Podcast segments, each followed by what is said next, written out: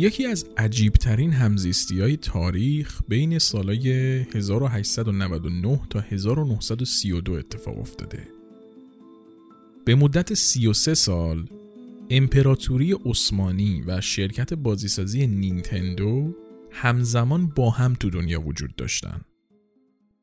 سلام، به قسمت چهل و دو چیزکست خوش اومدین. تو این پادکست من ارشیا عطاری برای شما از تاریخ چیزها میگم. چیزایی که زمانی استفاده نمی کردیم، امروز استفاده می کنیم و شاید در آینده هم ازشون استفاده بکنیم.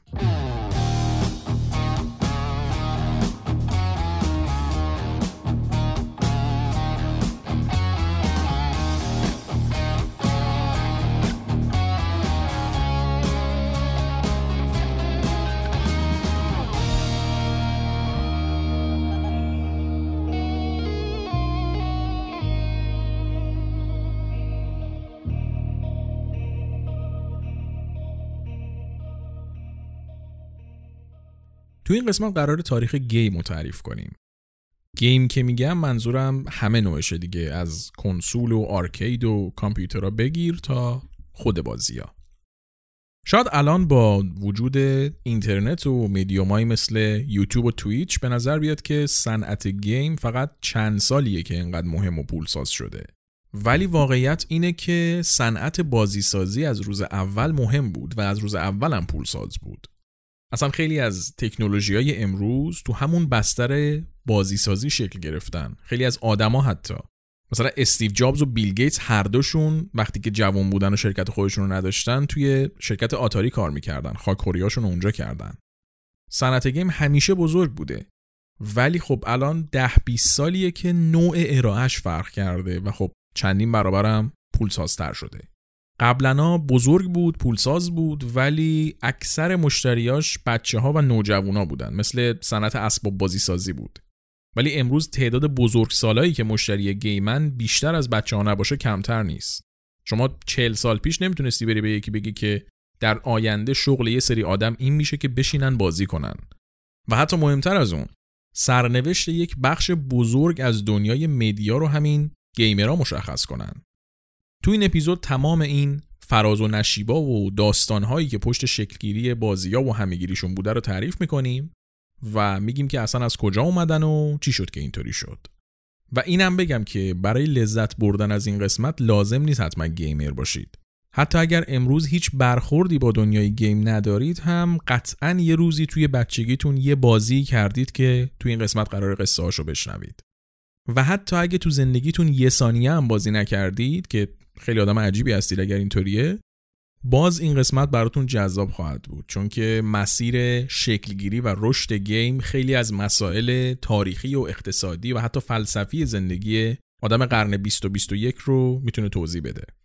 بریم دیگه کم کم سراغ اپیزودمون. من ارشیا عطاری هستم. تدوین این قسمت رو تنین خاکسا انجام داده، تارا نباتیان کاور اپیزود رو طراحی کرده و موسیقی تیتراژ هم کار مودی موسویه.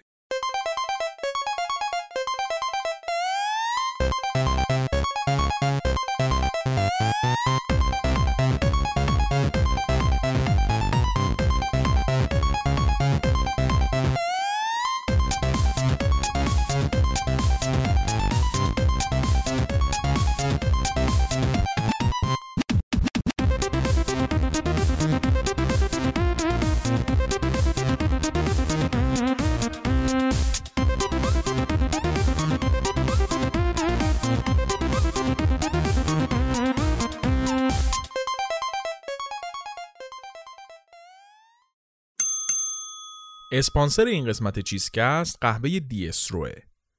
قهوه دیسترو یک برند جدید قهوه است که هدفش اینه که قهوه با کیفیت و ماهرانه به دست شما برسونه. میان از سراسر دنیا دونه های قهوه با کیفیت رو بر اساس پروفایل عطر و طعم انتخاب میکنن، وارد ایران میکنن، بعد با دستان ماهر و ماشینالات بروز و پیشرفته و دقیق اینا رو برشته میکنن. برشم توی بسته‌بندی ویژه قهوه که عطر و طعمش رو حفظ میکنه تحویل شما میدن. اگر دوست دارید که طعم یک قهوه با کیفیتی که اصولی تولید شده رو بچشید، میتونید برید توی وبسایتشون دی استرو کافی دات کام و قهوه تازه برشت دیسترو رو سفارش بدید. ارسالش هم به همه جای ایران برای شما رایگانه. اسپانسر این قسمت چیزکست قهوه دیسترو. ما آدما عاشق بازی کردنیم. بازی رو دوست داریم، با بازی چیز یاد میگیریم، با بازی سرگرم میشیم. بازی کردن همیشه به ما و زندگیمون یه جورایی گره خورده بوده. هر اختراع جدیدی که بشر کرد بلا فاصله بعدش یه طوری به بازی تبدیلش کرد، از قدیم تا همین الان. شمشیر و نیزه که به وجود اومد چند وقت بعدش مسابقات پرتاب نیزه و شمشیر بازی درست شد. یا ماشین که اختراع شد به سال نکشید که مسابقات اتومبیل رانی را افتادن. در نتیجه وقتی که کامپیوتر درست شد، بازی کامپیوتری دیر یا زود سر و کله‌اش باید پیدا میشد. در نتیجه قصه گیم چیزی نیستش که بخواد از دوران باستان یا قرون وسطا یا حتی انقلاب صنعتی شروع بشه. قصه گیم با اومدن کامپیوترها شروع میشه و کامپیوترها کی وارد زندگی ما شدن؟ وسط جنگ جهانی دوم. توی جنگ دوم آلمان‌ها پیام‌های رمزی خیلی پیچیده‌ای می‌فرستادن و برای شکستن این رمزها اولین کامپیوترهای دیجیتال به وجود اومدن. البته که قطعا منظورمون تعریف امروزی از کامپیوتر نیست دیگه. یک کامپیوتر اندازه یه اتاق جا می‌گرفت. این کامپیوترها صرفاً در اختیار نهادهای نظامی و یه سری دانشگاه مثل ام آی تی و استنفورد و اینا بودن. بعد از جنگ دوم کم کم دنیای کامپیوترها شروع کرد جدی و جدی‌تر شدن. کرم کامپیوترها افتاده بود به جون یه سری آدم دانشگاهی و نظامی عشق تکنولوژی و اینا باید جنرالای سنتی ارتش آمریکا رو قانع می‌کردن که کامپیوترها خیلی چیزای باحالین و میشه خیلی کارا کرد باهاشون. در نتیجه توی سالهای دهه چهل اینا شروع می‌کنن انجام دادن انواع و اقسام کارهای تجربی مختلف با کامپیوترها. و خب یکی از چیزایی که از همون اول به ذهنشون میرسه درست کردن بازی بود. البته نه به خاطر اینکه صرفاً بازی درست کرده باشن و کامپیوتر چیز جدی بود، وسیله نظامی و علمی بود. اینا هم به بازی جور دیگه ای نگاه می‌کردن. بازی‌های فکری رایج مثل ایکسو و سودوکو و اینا درسته که همشون بازی بودن، ولی در واقع یک سیستم ریاضی محور داشتن همشون. پس هدف اون آدما برای ساختن بازی توی کامپیوتر این بود که توانایی حل مسئله و داده پردازی کامپیوترها رو گسترش بدن. دهه هزار و نهصد و پنجاه اولین بازی کامپیوتری به شکل رسمی به مردم عادی معرفی شد. یه بازی بود به اسم برتی د برین. این دستگاه یک دستگاه خیلی بزرگی اندازه یخچال فریزر بود که شما میتونستی باهاش ایکسو بازی کنی. البته که نتیجه خاصی هم نداشت، هر بارم میباخت و کلاً هم دو هفته توی یک نمایشگاهی بود و بعدش هم فرستادنش تو انبار. ولی شاید بشه گفتش که این اولین باری بود که آدما داشتن با کامپیوتر بازی میکردن. گذشت و گذشت تا اینکه سال هزار و نهصد و پنجاه و هشت یک فیزیکدانی به اسم ویلیام هگن باتم که جزء تیم سازنده بمب اتم بود، واسه اینکه بازدید کننده های آزمایشگاهش رو سرگرم کنه یک دستگاهی درست میکنه که میشه اولین بازی دو نفره و صفحه نمایشدار تاریخ، تنیس فور تو. بازیش هم که مشخصه دیگه، تنیس بود. این یه صفحه نمایش شبیه رادارتور داشت که روش یک خط افقی، یک خط کوچیک عمودی و یک ذره دنباله‌دار وجود داشت. خط افقی زمین بود، خط عمودی تور تنیس و اون ذره هم توپ بود. دو تا جعبه تور وصل میشد بهشون که اینا دسته بازی بودن. روشون یه دکمه ای داشت که وقتی که بازیکن دکمه رو میزد توپ از سمتش پرتاب میشد. یه پیچ هم داشت که راکت هر نفر رو بالا پایین میکرد. البته راکتی وجود نداشت، به شکل مجازی بالا پایینش میکرد. اینطوری میشد که دو نفر با هم بازی کنن، هر کس دسته خودش رو وصل کنه و با هم دیگه تنیس بازی کنن. یکم بعد تو دهه شصت توی دانشگاه ام آی تی یک بازی درست میشه به اسم Space War که یه سری نقطه نوری بودن که اینا مثلا موشک بودن و میتونستن به همدیگه شلیک کنن. خیلی خیلی ابتدایی دیگه. اینا رو دارم اینطوری تیتروار ازشون رد میشم چون که خیلی کنده مسیر گیم، مثلا خبر هیجان انگیزی تا چندین سال نیست. مردم عادی که کامپیوتر ندارن، پول خریدش رو هم ندارن، پس اینا صرفا اسباب بازی آدمای خوره تکنولوژیه. تا اینکه توی دهه هفتاد میلادی بازی عوض میشه. یه سری شهر بازیای کوچولو بود تو آمریکا که اینا توشون دستگاه‌های بازی مکانیکی بود. مثل اینا که سکه میندازی با چنگک عروسک میگیری، یا مثلا پینبال، همون بازیه که قبلا رو ویندوز هم بود. یه توپی از اون بالا میومد پایین، بعد با دو تا چوبک جلوشو میگرفتی که نره پایین. پینبال میگفتن بهش. بازی مکانیکی اون بود، سکه مینداختی بازی میکردی. توی شهر بازی‌ها بازی‌های مکانیکی اینطوری بودن. از دهه هفتاد یواش یواش بازی‌های کامپیوتری هم بهشون اضافه شدن و اینطوری شد که آرکید به وجود اومد. آرکید رو ما تو ایران شاید خیلی نشناسیم، مثلا با کلمه‌ش هم آشنا نباشیم. شهر بازی که فقط توش این بازی‌های کامپیوتری باشه، یکیش ماشین بازی باشه، یکیش تکن باشه، یکیش فوتبال باشه، یکیش پکمن باشه، به این میگن آرکید. البته فکر نمی‌کنم الان کسی بره شهر بازی با اینا تکن بازی کنه، ولی خب فکر می‌کنم که منظورمو متوجه شدید. تو ایران البته همش با همه دیگه، ما با همش میگیم شهر بازی، ولی خب جای دیگه آرکید رو از شهر بازی جدا میکنن. اولین بازی آرکید کامپیوتر سپیس بود. این شبیه همون بازی اسپیس وار که ام آی تی درست کرده بود بود. یه سری موشک بودن تو فضا و به هم دیگه شلیک میکردن. خود این بازی کامپیوتر سپیس البته خیلی محبوبیت پیدا نکرد. روزای اول آرکید بود، اصلا مردم نه باهاش آشنا بودن نه خیلی هم آش دهنسوزی بود که آدما بخوان ازش خوششون بیاد. اما خود کامپیوتر سپیس مهم نبود، سازنده هاش بودن که مهم بودن.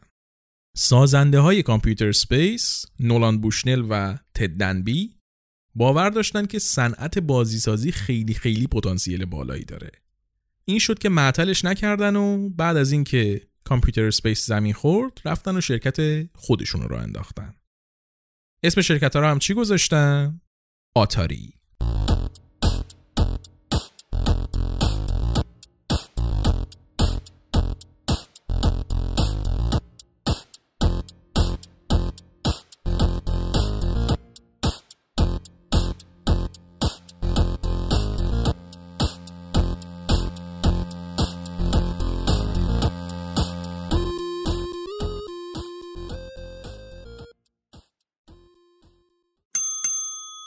اسپانسر این قسمت چیزکست خانه مدیا است. خانه مدیا یا مدیا سورسز به طور تخصصی کار تأمین و خرید فضای رسانه‌های تبلیغاتی انجام میده و سالهاست داره در زمینه تعامل بهینه با رسانه‌های آنلاین و آفلاین و شبکه‌های تبلیغاتی بین‌المللی، منطقه‌ای و داخلی فعالیت میکنه. در واقع مجری فروش فضای تبلیغاتی اکثر اپیزودهای این فصل چیزکست هم خانه مدیا است. خانه مدیا با بهره گرفتن از دانش حرفه‌ای خودش، کادر مجربش و با استفاده از جدیدترین روش‌های برنامه‌ریزی در زمینه تبلیغات و رسانه، خدمات تبلیغاتی رو با کمترین هزینه و بالاترین میزان تاثیرگذاری متناسب با کسب و کار و بودجه مشتری ارائه میده. اسپانسر این قسمت چیزکست خانه مدیا. آتاری اولین بازی خودش رو همون اول دهه هفتاد داد بیرون. خیلی اصلا شروع آرکید رو از ریلیز شدن این بازیه میدونن. چی بود حالا اسم این بازیه؟ پانگ. یه بازی پینگ پونگ ساده که دو تا خط افقی راکتا بودن و یه توپی رو به هم دیگه مینداختن. و از روز اولی که پانگ توی آرکیدا اومد قوقا کرد. انقدری استقبال ازش خوب بود که اولین دستگاه‌هاش که تو آرکیدا نصب شدن بعد از بیست دقیقه به خاطر حجم زیاد سکه‌ای که توشون بود از کار افتادن. این شد که آرکید اول دهه هفتاد میلادی وارد صحنه شد. به چشم به هم زدنی همه شهرهای آمریکا و بعدش هم همه شهرهای دنیا پر از این آرکیدا شد. و این وسط سود اصلی تو جیب کی میرفت؟ آتاری. شرکتی که فقط روی امید دو تا بازیساز درست شده بود و به چشم به هم زدنی داشت چند صد میلیون دلار فروش میکرد و از همه شرکت‌های تکنولوژی داشت جلو میزد. پانگ انقدر ترکونده بود که آتاری تا چند سال هی نسخه های جدید و ویژه پانگ تولید میکرد. اواسط دهه هفتاد هم آتاری یک کنسول خونگی داد که میشد باهاش پانگ بازی کرد. باز میگم این کنسول هم خیلی ابتداییه ها، اصلا تصورتون رو از کنسول خارج کنید. این همچون چیزی نیست، یه دستگاه خیلی عجیب غریب گنده‌ایه که فقط یه دونه بازی سیاه‌سفید بیسیک میشه باهاش کرد. ولی خب برای اون زمان یه چیز عجیب غریبی بود دیگه، یه چیز جدیدی بود. باقی شرکت‌ها هم که دیده بودن این قضیه جواب داده، شروع کردن به کپی کردن از آتاری و باز اونا هم یه چیزی شبیه همین بازی پانک ساختن. اما آرکید و آتاری همونطور که سری رشد کردن، سری هم سقوط کردن. اواخر دهه هفتاد انقدر نسخه های فیک پانگ درست شدن که آتاری عملاً دیگه سود چندانی نمی کرد. از اونورم یک شرکتی که آتاری پانگ رو از بازی اونها الهام گرفته بود اومده بود ازشون شکایت کرده بود و کلی پول سر این جریان آتاری از دست داد. یواش یواش داشت دوران اوج آرکید تموم میشد که آتاری رفت سراغ یه ایده جدید. ساختن کنسول خونگی کارتریجی. کارتریج اگر نمیدونید چیه، یه چیزایی مثل نوار ویدیو یا مثل نوار کاست بود که روش چند تا بازی مختلف داشت، میذاشتی توی کنسولای خونگی و باشون بازی میکردی قبل از سی دی و دی وی دی و همه این ماجراها. چقدر دارم احساس پیر بودم میکنم از اینکه دارم کارتریج رو توضیح میدم چیه. بگذاریم. آتاری همون اوایل دهه هفتاد میاد و اولین بار به این قضیه فکر میکنه که یک کنسول خونگی بسازه که با کارتریج کار کنه. تو دهه هفتاد خیلی شرکت ها اومده بودن و کنسول خونگی ساخته بودن، ولی این کنسولا خودشون یک دستگاه گنده و جدا بودن و فقط هم بازی هایی که روشون بود رو میشد بازی کرد.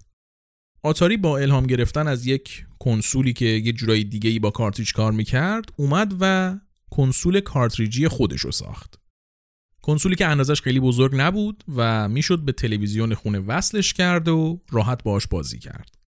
و چون کارتریج میخورد میشد هر چند تا بازی که دلت میخواد رو هر وقت میخوای بازی کنی، فقط کافی بود که کارتریج اون بازی رو بخری و بذاری تو دستگاه. خیلی خیلی کنسول خفنی به حساب میومد برای اون دوران. ولی متاسفانه آتاری هم قبل تولیدش و هم بعد تولیدش به مشکل جدی خورد. آتاری خودش پول کافی نداشت برای ساختن این کنسول جدید. یادمون هست دیگه آتاری هنوز یک شرکت خصوصیه که چند تا جوون راش انداختن. و حالا که هم بازار پر از محصول فیک شده بود و هم شکایت و دادگاه‌هایی که سر پانگ داشت خیلی ازش پول کشیده بود بیرون، پول کافی برای درست کردن کنسول جدید نداشت. واسه همین اواخر دهه هفتاد مؤسسای آتاری، همون آقای بوشنل و دنبی، کل شرکت رو به قیمت بیست و هشت میلیون دلار به وارنر فروختن. البته کلا همه چی رو ندادن دست وارنرها، خودشون به عنوان گرداننده های شرکت سر کار بودن، کارشون رو جلو می بردن، ولی آتاری شد یک بخشی از کمپانی وارنر و در نتیجه وارنر کلی بودجه بهشون اختصاص میداد.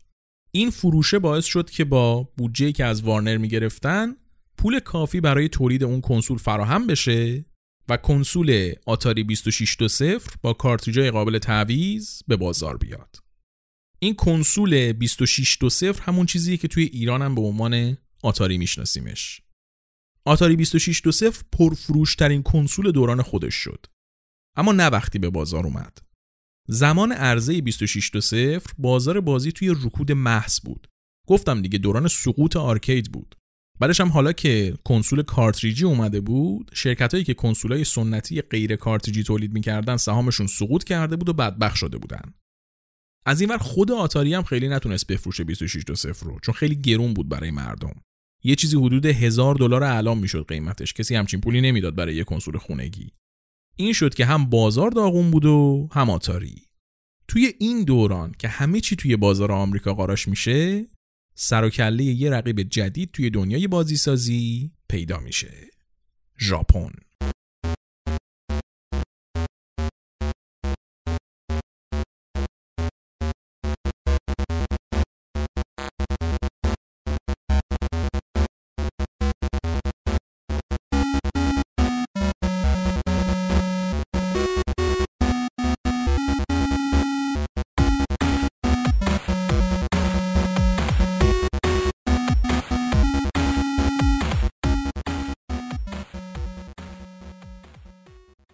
سال هزار و نهصد و هفتاد و هشت شرکت تایتو ژاپنی یک بازی میده بیرون به اسم Space Invaders، مهاجمان فضایی. این بازی خیلی خیلی جلو بود از بازی‌های هم دوره خودش. بازی اینطوری بود که یه سری آدم فضایی، یه سری ایلین میان و توی صف‌های مختلفی بالای صفحه وای میسن و شما که یک موشکی هستی به شکل خطی چپ و راست میری و بهشون شلیک میکنی و اونا هم در مقابل به شما شلیک میکنن. این اولین بازی شلیک کردنی بود که توش طرف مقابلم بهت شلیک میکرد. مهاجمان فضایی جز اولین بازیایی بود که مفهوم جون داشتن رو به خودش اضافه کرد. تا قبل از اون بازی‌ها تایمری بود، یعنی مثلا سه دقیقه وقت بود که بازی کنی، بعد که تموم میشد تموم میشد. اما تو این بازی شما سه تا جون داشتی. و تا وقتی که جونات تموم نمیشد بازی میکردی. بعد این بازی اولین بازی بود که سیستم های اسکور رو اضافه کرد به خودش. تا قبل از اون بازی‌ها های اسکور نداشتن. اصلا مفهوم های اسکور با مهاجمان فضایی اضافه شد. عملاً با اضافه شدن های اسکور بازی‌ها تا ابد میتونستن بازی بشن و اصلا پایانی براشون وجود نداشت. خیلی اولین های مختلف داشت این بازی. حتی اولین بازی بود که موزیک بک‌گراند داشت و موزیک با جلو رفتن بازی و حساس شدنش تندتر میشد و هیجان انگیزی بازی رو بیشتر میکرد. خیلی خیلی چیز خاصی بود این بازی برای اون دوران و همین هم شد که بعد از عرضه شدنش توی ژاپن باقی جاهای دنیا هم خیلی سریع گرفتنش و شد اولین بازی جهانی تاریخ. یه چیزی حدود چهار میلیارد دلار تو چند سال فروخت و خب همین محبوبیت و فروش بالا هم بود که باعث شد مهاجمان فضایی بیاد دنیای آرکید رو از اون رکودی که توش بود نجات بده. کلا در طول اپیزود چند بار این سناریو براتون تکرار میشه که کنسول ها و آرکید در حال سقوط بودن و یه بازی میاد نجاتشون میده. این اولین باری بود که این اتفاق افتاد. مهاجمان فضایی اومد و آرکید رو نجات داد. از اون به بعد سال به سال بازیای جدیدتر فضایی تور به آرکیدها اضافه میشد و روز به روزم مشتریای آرکید بیشتر میشدن. بچه‌ها و نوجوان‌ها هر جایی که سکه پیدا می‌کردن به نزدیکترین آرکید مراجعه می‌کردن تا یه دست با اون سکه بازی کنن. اصلا تفریح همه بچه‌ها همین شده بود. همه می‌رفتن آرکید. آتاری هم که رشد آرکید رو دید شروع کرد یه سری بازی با همون تم فضایی و موشک و اینا درست کرد. فکر کنم اسم یکیش استروید بود و دوباره برگشت به این صنعت بازی. اما خب دیگه آتاری یک که تازه این صنعت نبود دیگه. شرکت‌های آمریکایی مختلف هم تو بازی بودن و از اون مهمتر شرکت‌های ژاپنی مثل تایتو و نامکو هم داشتن میتازوندن. تم اکثر بازی‌های اون زمان فضایی بود و اکثرشون هم جنگی بودن و یه جورایی بالاخره به یه جایی شلیک می‌کردی. تا اینکه سال هزار و نهصد و هشتاد نامکو یه آسی رو رو کرد که همه این استانداردها رو تغییر داد. پکمن. پکمن رو الان ما میشناسیم، میدونیم چقدر مهم و محبوبه، ولی زمانی که قرار بود به بازار بیان هیچ کس نسبت بهش خوشبین نبود.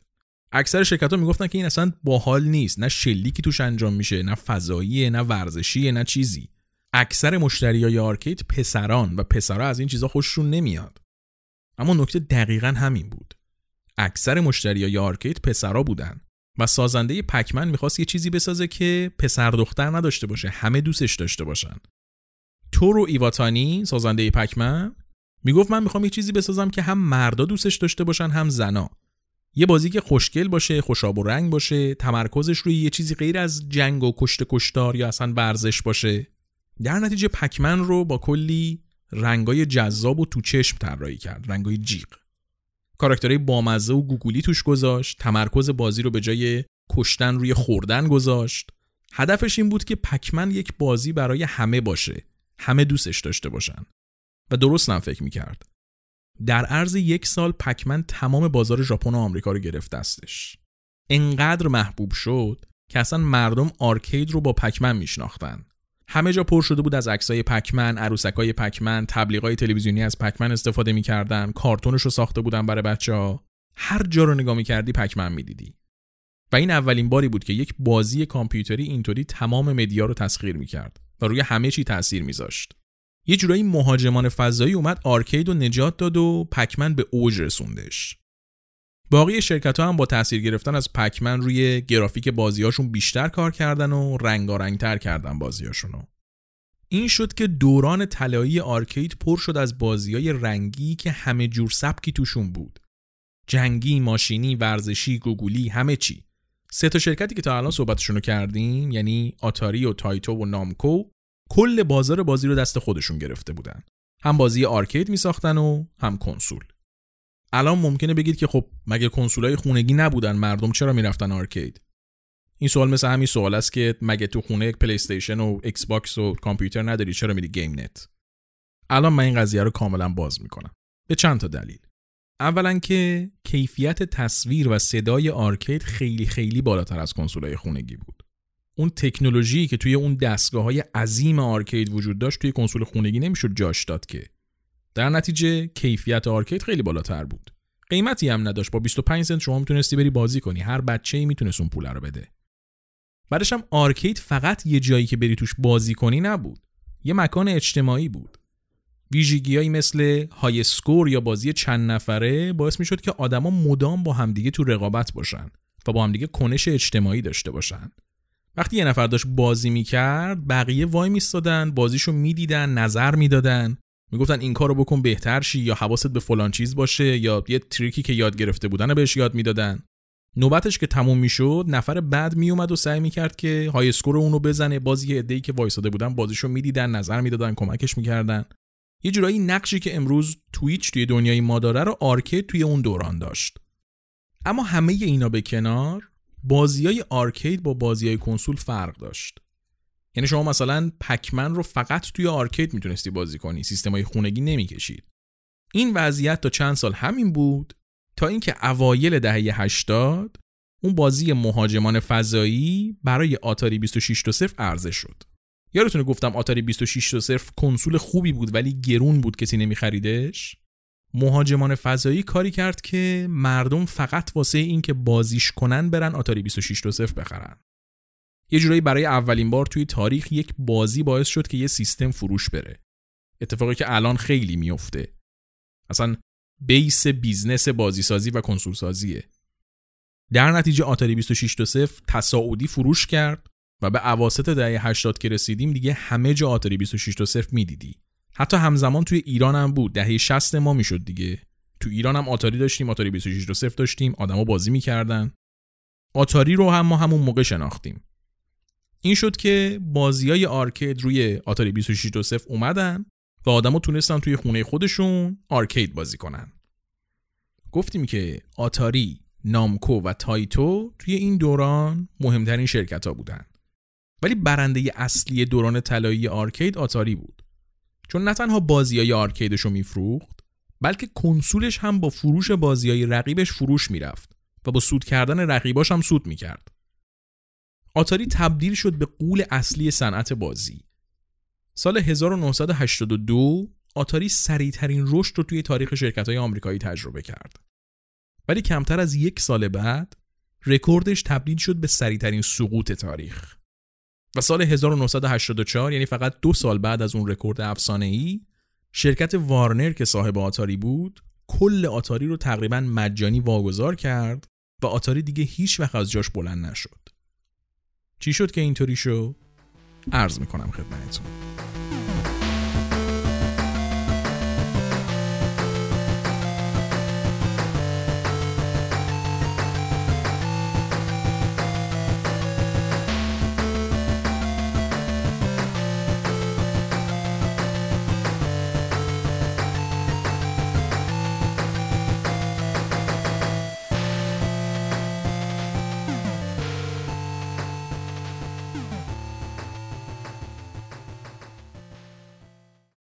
قبل اینکه بریم سراغ اپیزود، خواستم بگم که از هر جایی که دارین این اپیزودو میشنوید لطفاً سابسکرایب کنید که مشترک چیزکست بشید.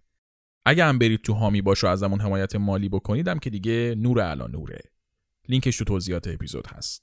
بریم سراغ قصه‌مون. واسه اینکه تعریف کنیم سقوط آتاری رو باید یک چند سالی بریم عقب. یادتونه گفتم آتاری چطوری تأسیس شد؟ دو تا بازیساز تصمیم گرفتن که شرکت خودشونو بزنن و آتاری رو انداختن. آتاری رو یک شرکت بزرگ و اداری تأسیس نکرده بود. واسه همین فضاش هم خشک و اداری نبود. خیلی هیپیتور بود. همه دوره هم بودن، صبح تا شب علف میکشیدن و کد میزدن و پارتی میکردن. اصلا معروف بود که آتاری به برنامه نویسا پاداش مالی نمیده. اگه کارشون خوب انجام بدن یه پارتی خیلی خفن را میندازه براشون. یه فضای شبیه این فیلم وولف آف وال استریت داشت آتاری. تا اینکه همونطور که گفتم وارنر اومد و آتاری رو خرید و حالا که آتاری زیر شاخه وارنر بود دیگه نمیتونست همون شرکت عشق و حال محور سابق باشه. این شد که وارنر یک مدیر با سابقه و بیزنسمن خیلی خشک و اداری به اسم ری کاسار رو گذاشت مسئول مارکتینگ آتاری. یه جورایی کاسار رو گذاشتن اونجا که آتاری رو از اون شرکت هیپیتوری که بود به یک شرکت تجاری جدی تبدیل کنه. و از همون اول هم این آقای کاسار با نولان بوشنل درگیر شد. بوشنل یکی از بنیانگذارای آتاری بود دیگه، گفتم یکم پیش. بوشنل که مدیر عامل آتاری هم بود توی اون زمان، صبح تا شب با این آقای کاسار درگیر بود. کاسار هی میخواست تجاری تر کنه آتاری رو، سود رو بیشتر کنه، خیلی به کیفیت و توسعه کار اهمیت نمیداد. بوشنل از اون ور چون خودش بازی ساز بود، اصلا آتاری رویاش بود، دنبال این بود که آتاری رو بهتر کنن، روی تحقیق و توسعه سرمایه گذاری کنن و انقدر این درگیری بین کاسار و بوشنل جلو رفت که آخرش بوشنل نتونست طاقت بیاره و سال هزار و نهصد و هفتاد و هشت از آتاری جدا شد. این دقیقاً همون زمانیه که دوران طلایی آرکید شروع شده و آتاری شروع کرده تصاعدی سود کردن. اما با وجود این که آتاری داشت خوب پول می ساخت، این درگیری دو طرفه بین بازیسازای آتاری و بیزنسمنای وارنر روز به روز عمیق‌تر می شد. تا جایی که سال هزار و نهصد و هفتاد و نه چهار تا از بهترین بازیسازای آتاری استعفا میدن و میرن شرکت خودشون رو میزنن.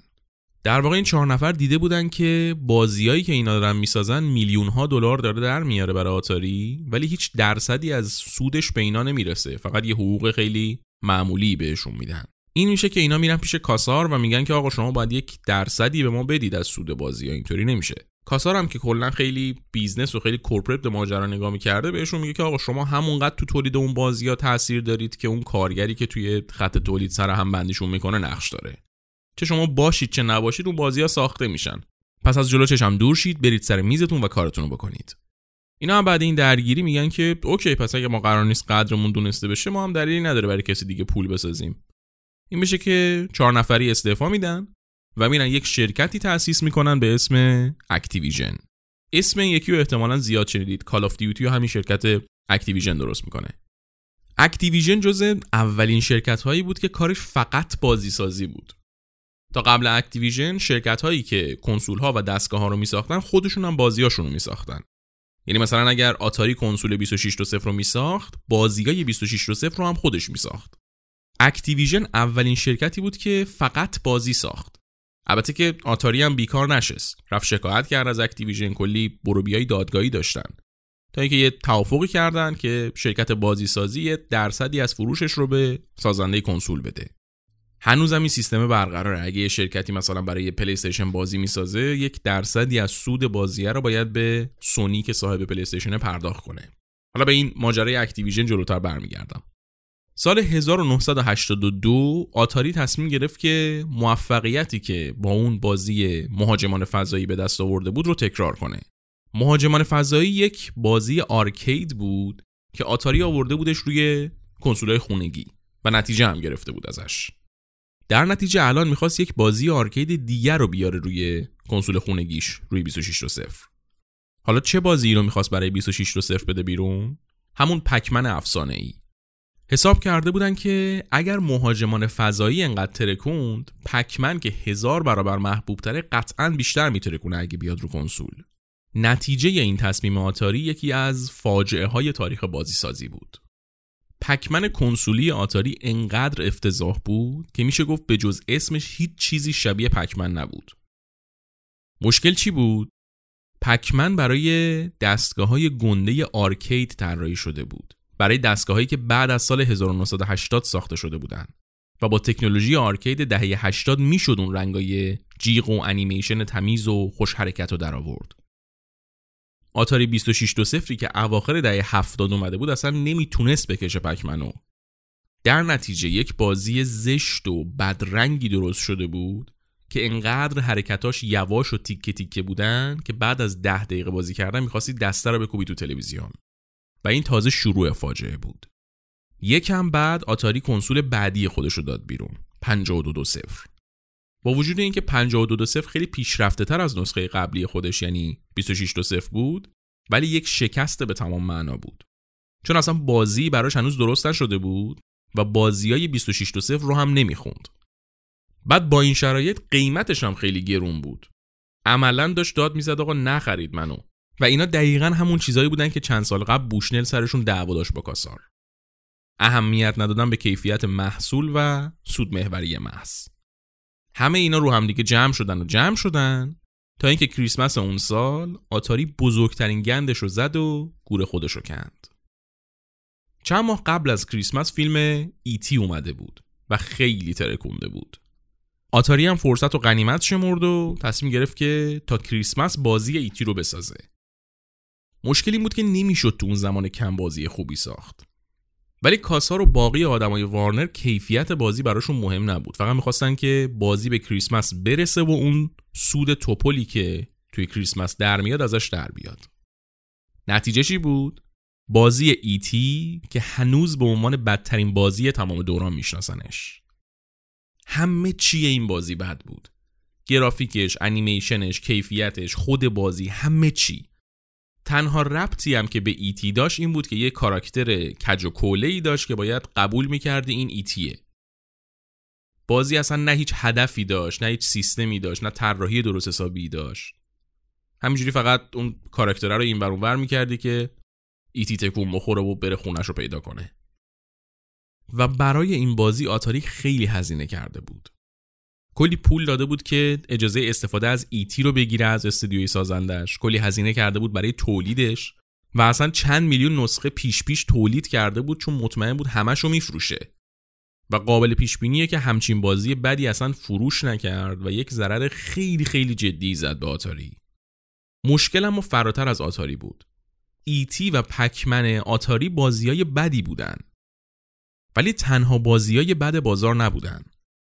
از زمان تأسیس اکتیویژن باقی بازیسازا که توی شرکت‌های دیگه کار می‌کردن و می‌دیدن که اکتیویژن چطوری داره سود می‌کنه، از شرکت‌های کنسولسازی اومدن بیرون و شروع کردن به راه انداختن شرکت بازیسازی خودشون.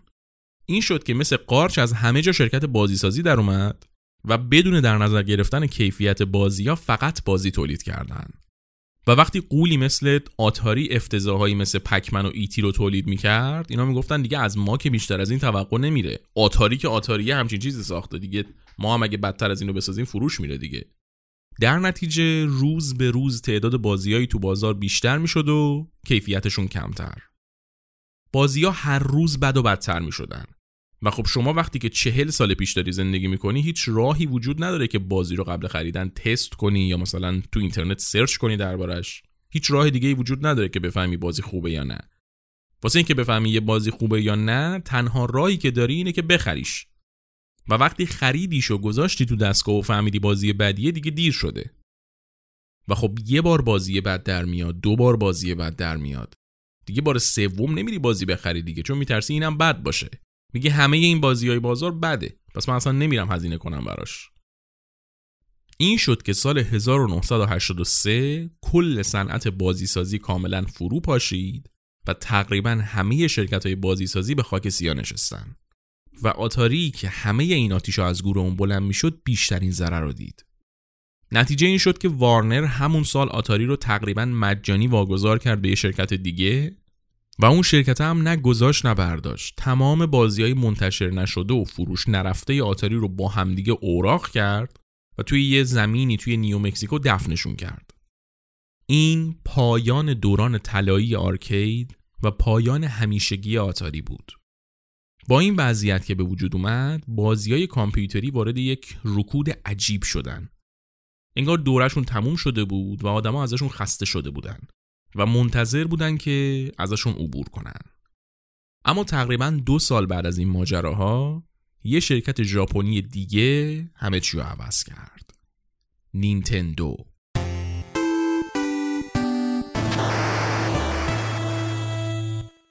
نینتندو یک شرکت جدید نبود.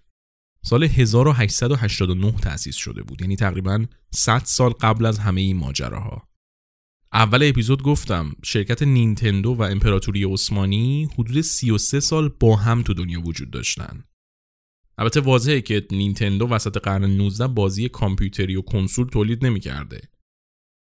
نینتندو کارشو به عنوان شرکت تولید کننده کارتای بازی و بورد گیم و این چیزا شروع کرد. تا سالهای سال هم به همین مسیر ادامه داد تا اواسط دهه هفتاد میلادی. همزمان با روکار اومدن آتاری و باقی ماجراها، نینتندو هم یواش یواش اومد تو بازار. توی همون بازار ژاپن یه سری کنسول ساخت که با بازی‌های موجود تو بازار مثل پانگ و بقیه بازی‌ها کار می‌کردن. یه مدت به همین منوال جلو رفت و نینتندو یواش یواش وارد بازار جهانی شد. اول یه کنسول دستی کوچیک ساخت به اسم گیم اند واچ که این اندازه یه کف دست بود حدوداً یه مانیتور داشت و چند تا دکمه، میشد باهاش بازیای خیلی ساده رو انجام داد.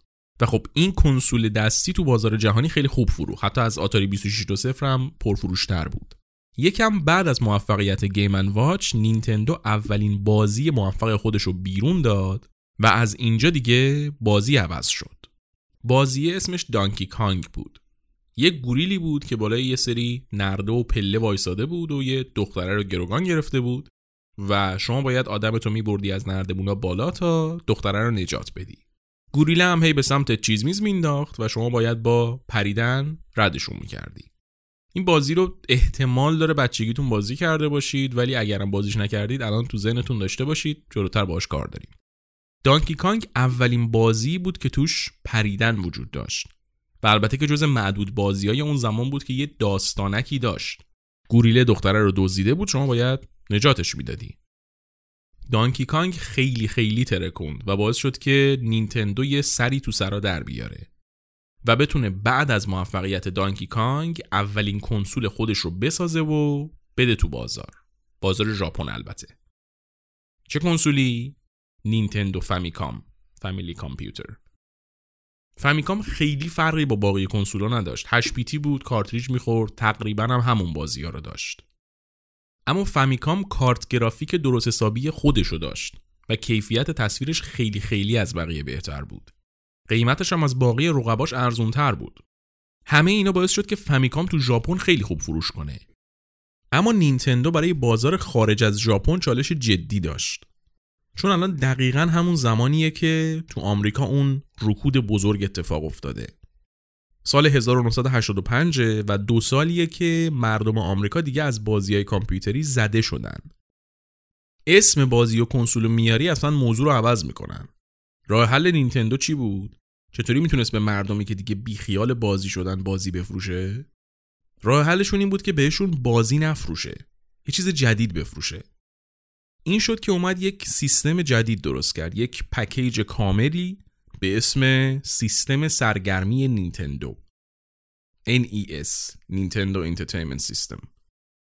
این فقط یک بازی یا کنسول نبود، یه پکیج کامل بود. کنسول داشت، بازی داشت، تفنگ مخصوص بازی‌های شلیکی داشت، فرمون داشت، حتی یه ربات ابتدایی داشت که مثلا تو بازی‌ها کمکت میکرد. بازی‌هاشون هم اورجینال بود. خیلی از بازیایی که ما تو بچگیامون با سگا بازی می‌کردیم، بازیای نینتندو بودن که همون موقع واسه این پکیج اومده بودن. سگا چند سال بعد میاد، حالا راجع به اونم صحبت می‌کنم. دو تا مثال از این بازی‌ها که من الان یادم میاد، یکیش داک هانت، همونی که با تفنگ مرغابیا رو می‌زدی، سگ می‌گرفتشون. یکی دیگه همون موتور سواریه که از بغل نشون میداد، مانع داشت و از روی سکوای می‌رفتی بالا میومدی پایین و اینا. یکم سخته واقعا بخوام تو پادکست توصیفشون کنم، تصویر اگه بود خیلی بهتر متوجه می شدید. خلاصه نینتندو همه چی رو کوبید از اول ساخت. اینا می دونستن که کلا باید یه چیز دیگه به آمریکایی‌ها بدن. این شد که حتی کنسولشون رو هم شکل کنسولای رایج بازار طراحی نکردن. کنسول بازی این پکیج یه چیزی شبیه ضبط صوت بود. همه چی رو ریبرند کردن. از اون طرف هم چون دیده بودن که زیادی بازی توی بازار چه بلایی سر آتاری آورده بود، شروع کردن روی شرکت‌های بازیسازی محدودیت گذاشتن. اینطوری باعث شدن که شرکت‌ها به جای اینکه فکر تولید بازی‌های مختلف بیشتر باشن، بیفتن به فکر کیفیت بازی‌هاشون. علاوه بر اینا نینتندو اومد یک برچسب اطمینانی هم درست کرد که به بازی‌ها و سیستم‌هایی که مورد تاییدش بود میزد. این برچسبه به مصرف کننده میگفت که جنس اصله و نینتندو کیفیتش رو تضمین میکنه. یه جورایی اینطوری میخواست اطمینان از دست رفته بازیکن‌ها رو برگردونه که بازیای بد میگرفتن و دیگه هیچ کار نمیتونستن بکنن. همزمان با بیرون دادن این پکیج ان ای اس، نینتندو از آرکید هم غافل نشد. همه بازیاشو برای آرکید هم درست کرد و دستگاهاشو همه جای آمریکا پخش کرد. و نکته مهمش این بود که کیفیت بازی نینتندو روی کنسول خونگی و آرکید یکی بود، با هم دیگه فرق نداشت. اون افتضاح پکمن آتاری تکرار نمی‌شد. یعنی یه کار جالب دیگه‌ای هم که کرد این بود که پوستر بازی‌ها رو از محیط واقعی بازی برداشت. اینطوری نبود که پوستر بازی رو ببینی عکس ترمیناتور باشه، بازی رو بذاری تو دستگاه جمشیرش امپور بیاد بالا. تا قبل اون پوسترهای بازی خیلی پرزرق و برق و با کیفیت بود، ولی خب خود بازی خیلی ابتدایی بود. پوستر هیچ ربطی به خود بازی نداشت. نینتندو خواست با این کارش دوباره اون اعتماد خریدار رو جلب کنه. بگه آقا ما کیفیتمون همینه، شاید کیفیتش پایین باشه ولی بهتون دروغ نمیگیم، میدونید چی دارید میخرید. همه این کارا رو کرد نینتندو و همش هم هوشمندانه بود، ولی هیچ کدوم به اندازه آسی که لحظه آخر از تو آستینش رو کرد موثر نبود.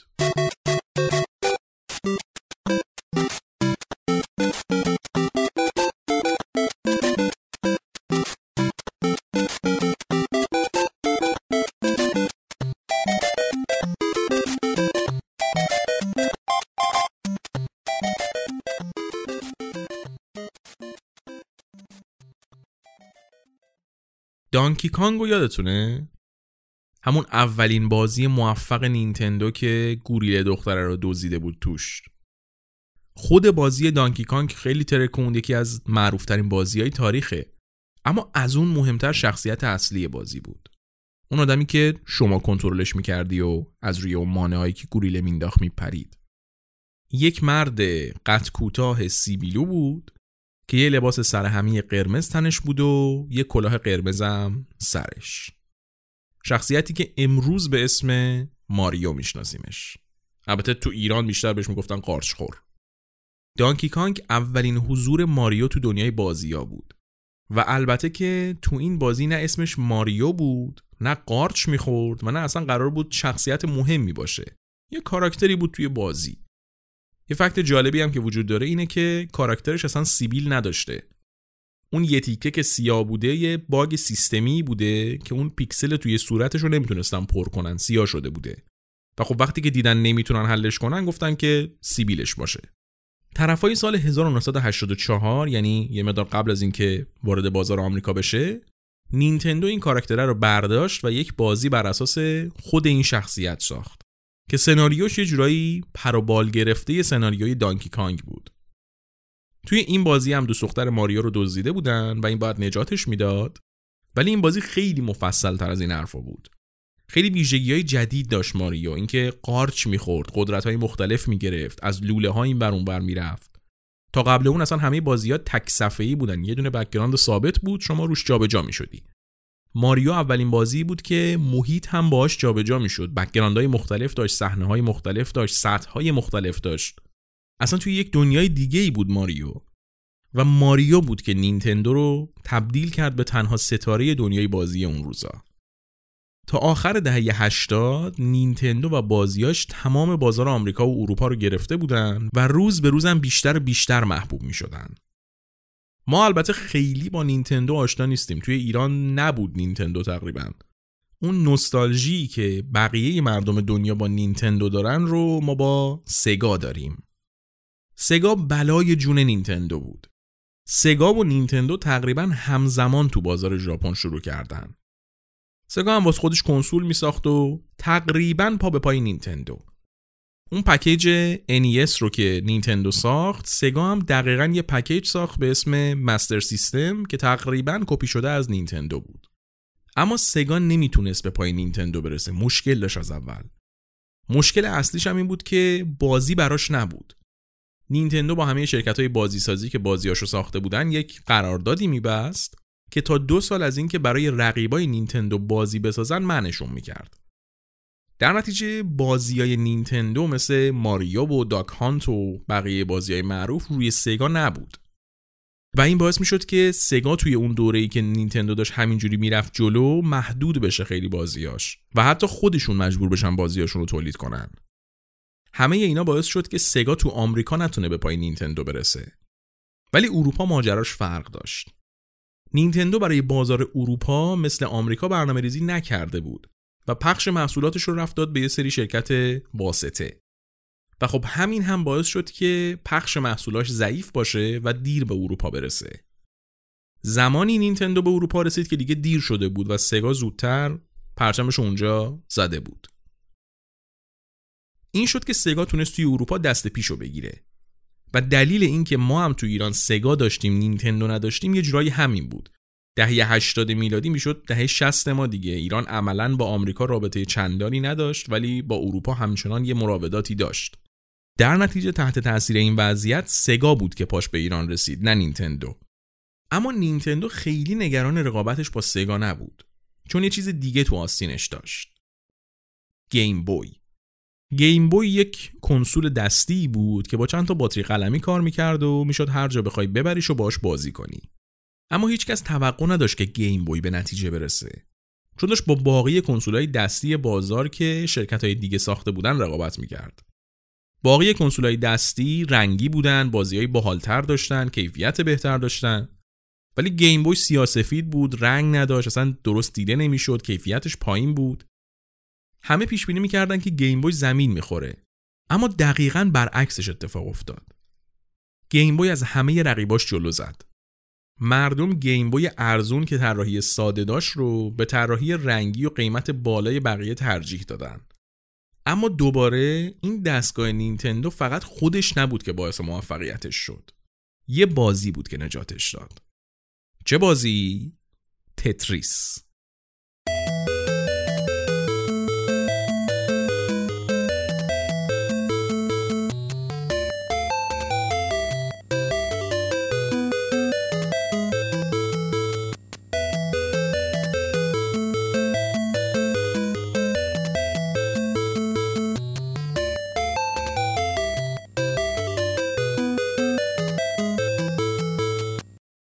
تتریس رو فکر کنم همه شماها اگه بالای شانزده هفده سال سنتون باشه بازی کردید.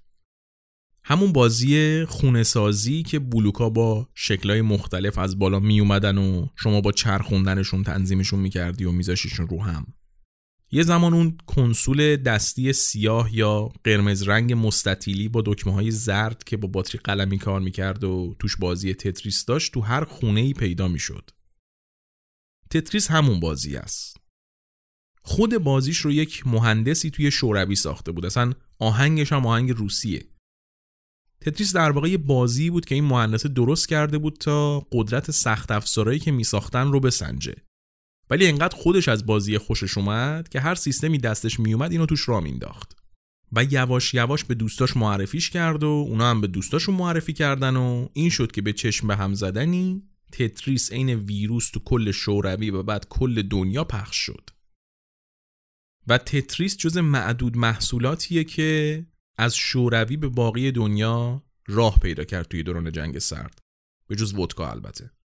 اما شرکت‌های بازیسازی برای گرفتن حق تولید و پخش این بازی یه مشکل خیلی خیلی جدی داشتن، چون شوروی کلاً قانون کپی رایت رو به رسمیت نمیشناخت و میگفت که اینا کلک‌های سرمایه‌داری کثیفه و هر کی هرچی میسازه برای همس و از این حرفا.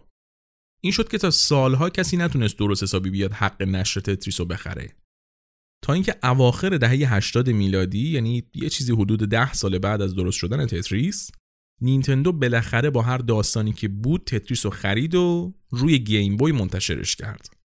این شد که تتریس تو دنیا ترکید و به واسطه‌اش هم گیم بوی نینتندو همه جا پخش شد. همین اواخر دهه هشتاد هم بود که کم کم کامپیوترهای خونگی هم اضافه شدن به دنیای بازی‌ها. تا این موقع کنسول برای بازی بود و کامپیوتر برای کار. میگفتن کامپیوتر که اسباب بازی نیست، برای کارهای بزرگتر ساخته شده. یعنی چی اصلا بشینن باش بازی کنن؟ این شده بود که تنها بازیایی که رو کامپیوتر انجام میشد بازیایی بود که خود آدمای خوره کامپیوتر واسه خودشون ساخته بودن و بیشتر شبیه یه سیل کد بود تا بازی. خیلی نردی بود بازیای کامپیوتر، در حد دی ان دی و بازیای مشابه. حالا نه که دی ان دی بد باشه. کلا مخاطب کامپیوترها با بازیاشون بزرگسالا بودن، چون که بازیای کامپیوتری در اصل سری فرمول ریاضی و کد و این چیزا بود. کامپیوتری که میگم منظورم بازیای پی سی دیگه. اواخر دهه هشتاد یواش یواش کامپیوترهای خونگی پیشرفته‌تر شدن و این قابلیت رو پیدا کردن که روشون بشه بازی نصب کرد. و لازم نبود که شما کد بازی رو خودت بنویسی و کم کم کم کم بازیای پی سی هم سر از تخم در آوردن. دهه نود در حالی شروع شد که سگا و نینتندو توی رقابت شدید بودن و کامپیوترهای خونگی هم تازه وارد رینگ شده بودن و توقع میرفت که توی این صحنه دیگه آرکید محو بشه. اما باز یه دونه بازی خلافش رو ثابت کرد. چه بازی؟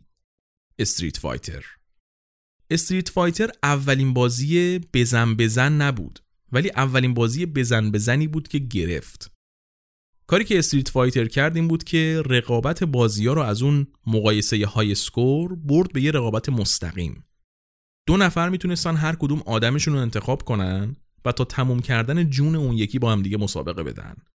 و فضای اجتماعی آرکید خوراک این بازی و این سیستمه بود.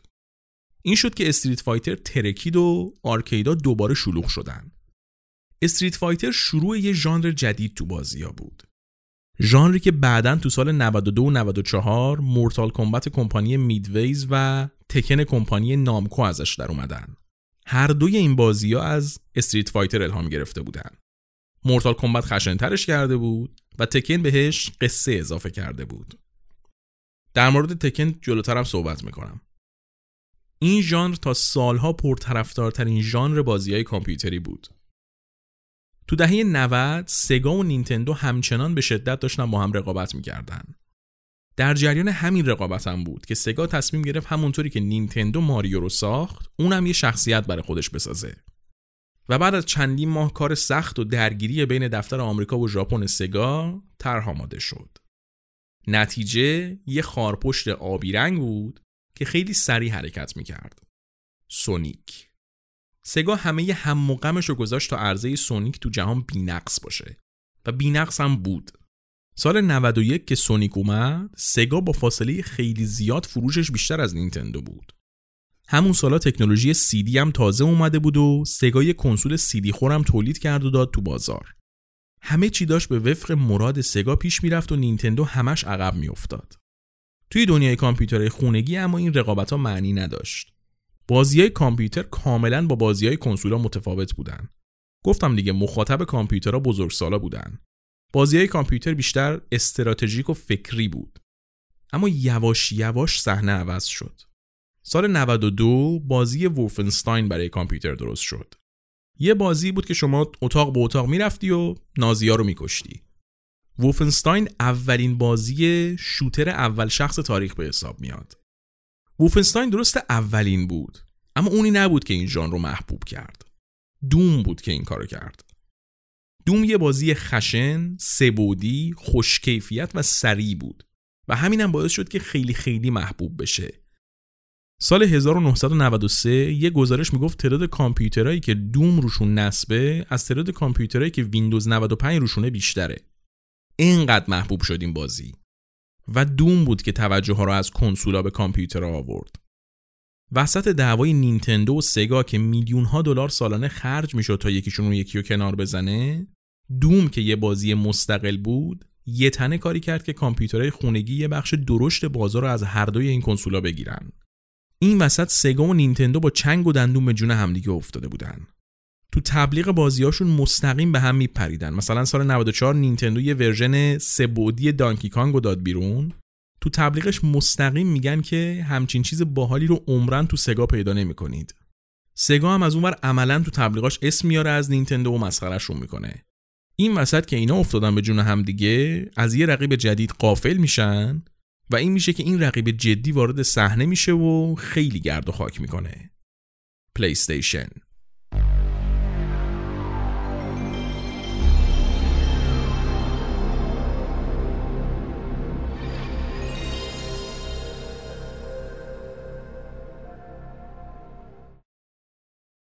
سونی یک شرکت لوازم الکترونیکی بود. اواخر جنگ جهانی دوم تأسیس شده بود و لوازم صوتی می ساخت. معروفترین محصولشون هم واکمن بود. یه مدت هم با نینتندو توی ساختن سخت افزار صوتی کنسولاشون همکاری کرده بود. سال نود و یک نینتندو روی کنسول جدیدش سوپر نینتندو میخواست سی دی رام بذاره.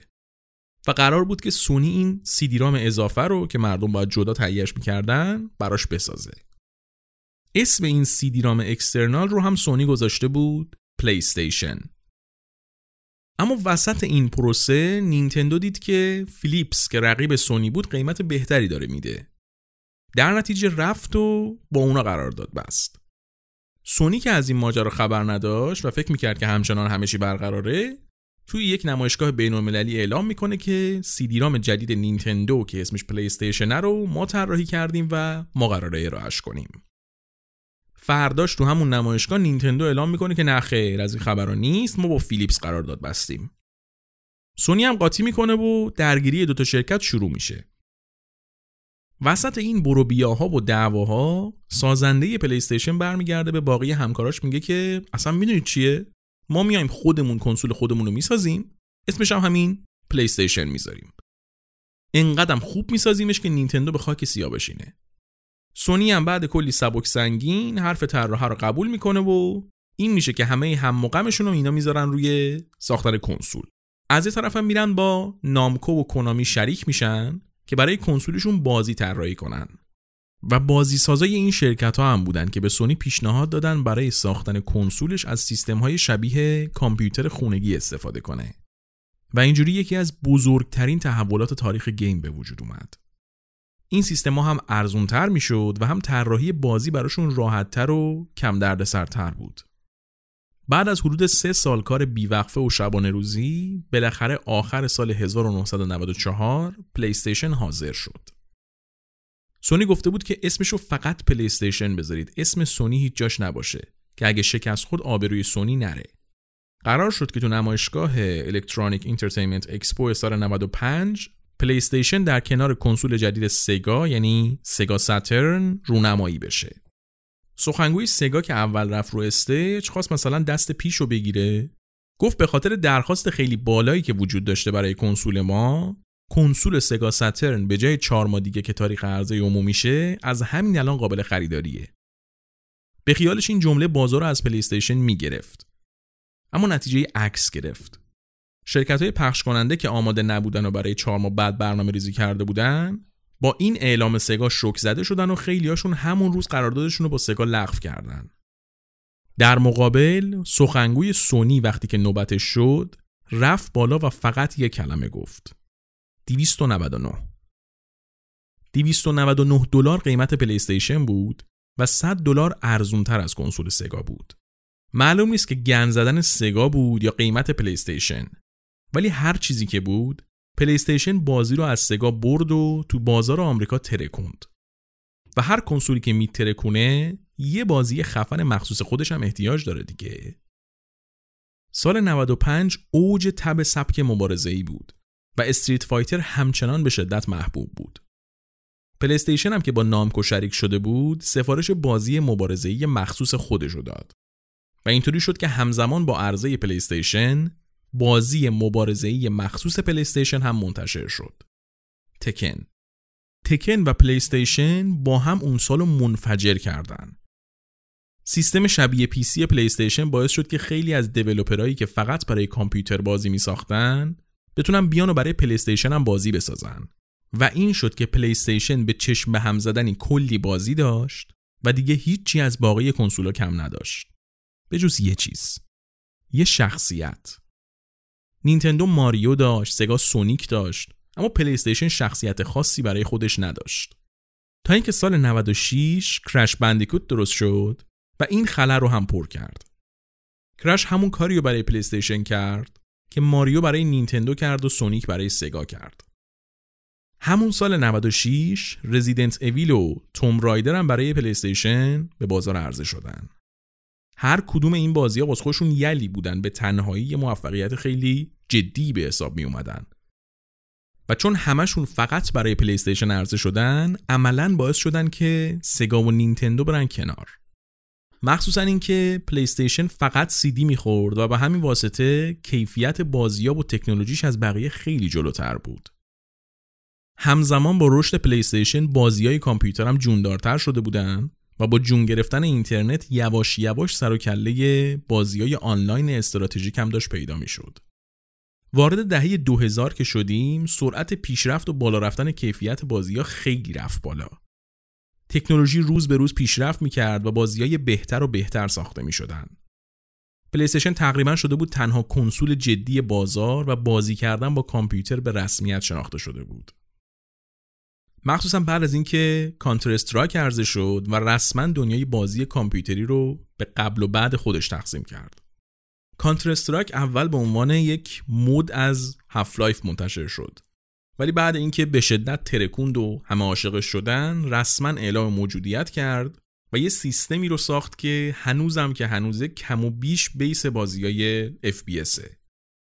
طراحی واقعی، اسلحه‌های درست حسابی، پتانسیل تاکتیکی بازی کردن، آنلاین بازی کردن، اینا همه‌شون باعث شدن که کانتر همه چی رو عوض کنه. اما فقط کانتر استرایک نبود که کامپیوتر رو آورد جلو. از کانتر استرایک مهمتر بازی سیمز بود. کانتر استرایک هر چه قدم باحال بود، باز یه نسخه از یه چیزی بود که قبلا وجود داشت. سیمز یه چیز کاملا جدید بود. اومده بود زندگی واقعی رو بازی کرده بود. و البته که اصلا کسی توقع نداشت که یک بازی که آدما برن توش آواتار بسازن و کارهای روزمره رو بکنن موفق بشه.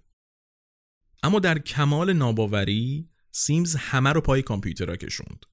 سیمز باعث شد آدمایی که گیمر نبودن هم با کامپیوترها بازی کنن. سیمز به آدمای این قدرت رو میداد که زندگی که شاید تو دنیای واقعی ندارن رو توی کامپیوتر داشته باشن.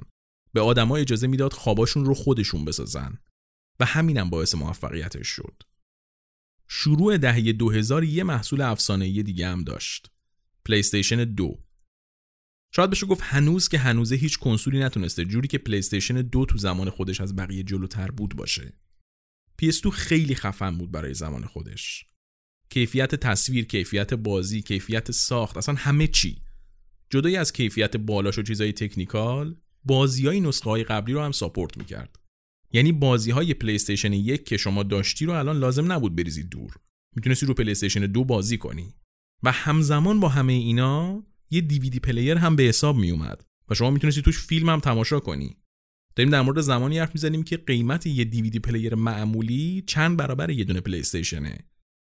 عملاً با روی کار اومدن پلی‌استیشن دو، سگا دیگه نتونست خودش رو به رقابت برسونه و چند وقت بعد اعلام کرد که دیگه کنسول درست نمیکنه و فقط بازی درست میکنه. اما تا پلی‌استیشن اومد بشه تنها کنسول بازار، مایکروسافت اومد و سال دو هزار و یک ایکس باکس رو داد بیرون. از همون لحظه‌ای که دوین جانسون کنار بیل گیتس وایساد و ایکس باکس رو معرفی کرد، جنگ بین پلی‌استیشن و ایکس باکس که هنوزم ادامه داره شروع شد. از اینجا به بعد خیلی بازیای مهمی درست میشه، از مکس پین و جی تی ای بگیر تا نیت فور اسپید و کال آف دیوتی و بقیه، ولی خب تعدادشون چون خیلی زیاده تک تک نمیرم سراغشون. میزنیم قصه رو جلو تا اتفاق مهم بعدی که چی باشه؟ اینترنت. درسته که کنسولا داشتن با هم میجنگیدن تا بازار رو بگیرن، ولی تو دنیای اینترنت کامپیوترها بودن که دست پیشو داشتن. اکثر این بازی‌ها هم یا بازی‌های استراتژیک مثل ورد آف وارکرافت و دوتا بودن یا اف پی اس هایی مثل کانتر و کال آف دیوتی. و هرچی اینترنت بزرگتر و بزرگتر شد، بازیای آنلاین هم بیشتر و بیشتر شدن. از دهه دو هزار و ده به این ور هم اینترنت جدی‌تر شد و هم شکل مدیا تغییر کرد. در نتیجه همزمان با به وجود اومدن بازیای آنلاینی مثل اوورواچ و پابجی و فورتنایت در کنار بازیای کلاسیک‌تر، پلتفرمایی مثل تویچ و یوتیوب این امکان رو درست کردن که جامعه گیمرها بزرگ و بزرگتر بشه و بازی کردن تبدیل به یه شغل بشه. جوری که اگه به بک‌گراند بزرگترین یوتیوبرهای جهان الان نگاه کنید، تا یه جایی گیمر بودن و بعد رفتن سراغ موضوعای دیگه. دیگه از اینجا به بعدش تقریبا مشخص چه اتفاقاتی افتاده دیگه. کم کم می‌خوایم اپیزودو ببندیمش. میدونم الانم خیلیاتون می‌خواید بیاین کامنت بذارین که چرا اینو نگفتی، چرا اونو نگفتی. ولی خب واقعاً چون گیم یه اختراع جدیده، سرعت جلو رفتنش هم خیلی بالاست و انقدر تعداد بازی‌ها زیاده که نمیشه تک تک رفت سراغشون و توضیحشون داد. خیلی‌هاشون هم انقدر جدیدن که هنوز تاریخی رو شکل ندادن که ما بخوایم کاورش کنیم. تا همینجا هم که سعی کردم مثلا گزیده گو باشم و فقط اصلی‌ها رو تعریف کنم، نزدیک دو ساعت شده اپیزود. در نتیجه دیگه هرچی نگفتم رو به بزرگی خودتون ببخشید و این اپیزود رو از ما پذیرا باشید.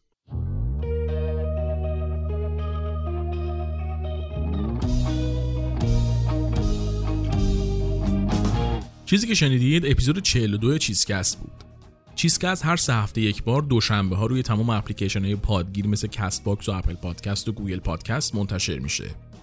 همچنین با یک قسمت تأخیر اپیزودهای چیزکست رو میتونید روی کانال تلگراممون هم بشنوید. از هر جایی که میشنوید حتما چیزکست رو سابسکرایب کنید تا مشترک چیزکست بشید و هر قسمتی که میاد متوجه بشید. ممنون از شما که شنونده چیزکست هستید. منتظر قسمت بعدی با یه چیز دیگه باشید.